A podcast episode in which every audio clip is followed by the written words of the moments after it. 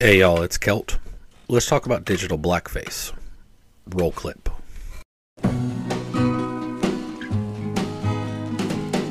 Don't know much about history. Don't know much biology. Don't know much about a science book. Many people are going to watch that video, including the creator of that video, and then argue that that is not blackface. I'm here to tell you that 100% that is blackface, but she has done it in such a way that she knows that she could have plausible deniability about what she's doing. So let's dissect it, shall we? First, as you can likely tell, that is not her natural skin color. It has been augmented, both physically and digitally, to appear darker. This is her natural skin color. Major update Trump has changed his campaign website. As you can see, there's a big difference in the shade of her skin. And the difference is way past that of someone who would have naturally gotten a tan or even gotten a spray tan. The reason for that is one, like she claims, it is likely a spray tan that she claims is not blackface but is orange face. And two, she applied a digital filter called Tan Cute available in the TikTok app to darken her skin even further. Now, this is where her plausible deniability comes in.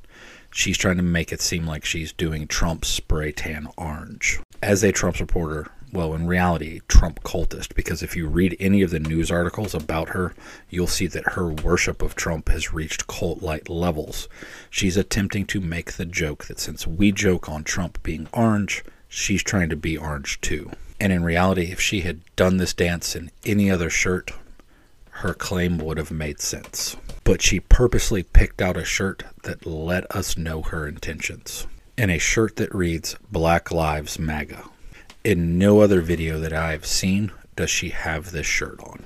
She is only wearing it in the video in which she has artificially and digitally darkened her skin. And then, when asked about what the shirt means, her response it's MAGA for blacks. Those are her words, no one else's. Not black people, but MAGA for blacks. This is blackface. All put together, this is 100% an attempt at blackface with plausible deniability. And this is a technique of the far right.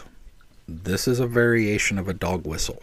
Doing something that is racist in such a way that you have the plausible deniability to claim that you're not attempting to be racist. Because then when people call you out for it, you can make the comments that they're being extra sensitive and say things like, stop with the racial comments.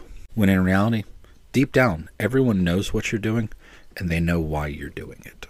So when you see something like this, they're going to try to gaslight you, but don't let them get away with it.